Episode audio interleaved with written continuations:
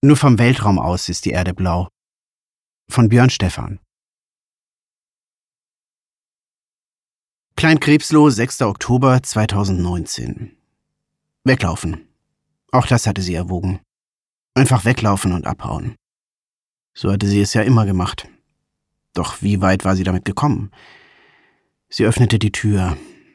Die Wohnung lag vor ihr, stumm und vertraut, laut und fremd geschrumpft, wie die ganze Siedlung. Es roch nach Erbsensuppe und merkwürdigerweise nach Anis. Sie hatte auch keine Erklärung dafür. Uso hatte ihre Mutter nie gemocht, eigentlich nur Klaren. Und ganz früher den blauen Würger.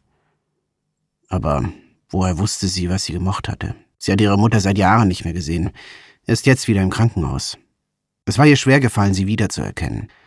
Das Gesicht, eingefallen, die Augen geschlossen, der Atem ganz flach. Vermutlich hatte ihre Mutter nichts von dem verstanden, was sie ihr ins Ohr geflüstert hatte. Sie zog die Gardine beiseite. Vergilbte Rüschen, das Fenster auf Kipp, draußen ein Himmel aus Beton und spärliches Licht. Sonst nichts. Die Trinker schliefen noch. Ihre Mutter war tot. Leberzirrhose. Wenn sie sich hier umschaute, könnte es auch Einsamkeit gewesen sein, Sie konnte nicht einmal mehr heulen. Sie war leer geweint. Vielleicht sollte sie lieber wieder gehen. Irgendwann würde der Vermieter die Tür schon aufbrechen lassen und all das entsorgen, was noch von ihrem Leben übrig war.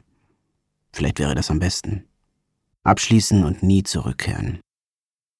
Sie stellte die Kartons ab. Die Wohnung war aufgeräumt, beinahe zu ordentlich.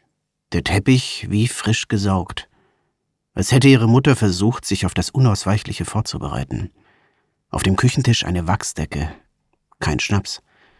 Im Kühlschrank erfrorene Tomaten und ein noch verschlossenes Glas mit Sauerfleisch. Im Regal alte Bücher, die Rücken gebrochen. Die Kumiaks, Band 1 bis 3. Darin eingeklebt eine Karte mit Schreibmaschine beschrieben, Liebe Genossin Petra, anlässlich deines 15-jährigen Dienstjubiläums danken wir dir recht herzlich für die bisher geleistete Arbeit. Was bleibt, wenn ein Mensch nicht mehr ist? Sie dachte darüber nach, während sie weiter durch die Wohnung streifte. Im Schlafzimmer eine Tagesdecke mit Blümchenmuster, faltenlos. Der Spiegelschrank noch immer derselbe, gestaute Luft. Sie ließ ihre Finger durch die Kleider gleiten.